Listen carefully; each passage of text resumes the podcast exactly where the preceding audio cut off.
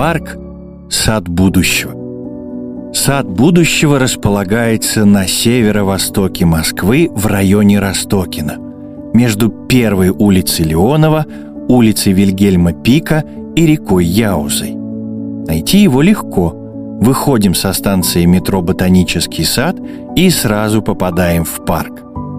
От вестибюля метро лучами расходятся дорожки – Стоя лицом к зеленой зоне, выбираем первую тропу справа, идем по ней до пересечения с цветочной аллеей и сворачиваем на нее.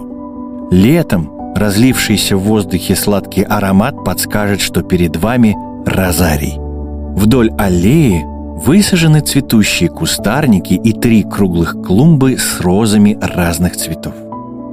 Тут есть и алые бутоны, и нежно-розовые, и белоснежные – по обеим сторонам от дорожки идет ряд полукруглых скамеек, где можно помедитировать и насладиться цветочным благоуханием.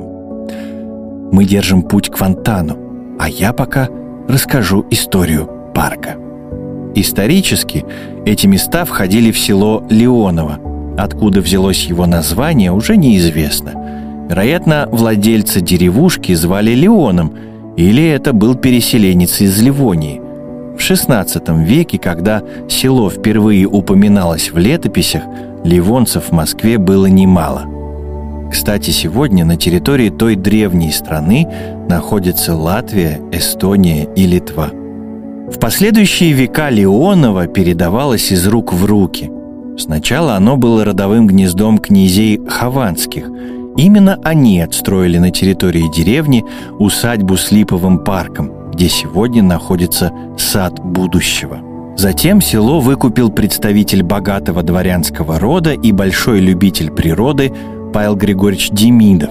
Он высадил здесь сосны, ели, пихты и лиственницы, а также сады, да? Угу. Он высадил здесь сосны, ели, пихты и лиственницы, а также сады, поражавшие своей красотой еще современников Демидова. К сожалению, до наших дней все это не дошло. Сначала в 1812 году Леонова заняли французские солдаты, а потом последующие владельцы усадьбы вырубили деревья и отдали постройку имения под ткацкую фабрику. Лишь в начале 20 века два московских купца, выкупивших земли, восстановили липовый парк и пруд и разобрали фабричные цеха. Бревенчатое здание усадьбы, увы, сгорело. Вплоть до вхождения Леонова в состав Москвы на его территории располагался дачный поселок, но с 60-х годов прошлого века здесь началась масштабная застройка. О старом селе сегодня напоминает лишь парк-сад будущего. До 2003 года он так и назывался – парк усадьбы Леонова – а современное, несколько амбициозное название получил по научному событию. Тогда в Москве проходила международная выставка молодежных и научно-технических проектов «Экспо Наука». В рамках выставки ее участники торжественно высадили в парке 21 каштан, символизирующий 21 век, и один серебристый тополь, как символ грядущего 22 века. В честь этой акции парк решили переименовать в «Сад будущего». Мы добрались до площади с фонтаном. Он здесь не исторический, а новый. Установлен в 2017 году во время реконструкции парка. Фонтан состоит из небольшой гранитной чаши, выпускающей струйки воды, и столба с тремя чашами поменьше – по которым каскадом красиво сбегают журчащие ручейки. Здесь можно отдохнуть у воды на скамейках или охладиться в жаркий день. Не только фонтан, но и вся планировка сада будущего напоминает, что здесь когда-то было дворянское имение.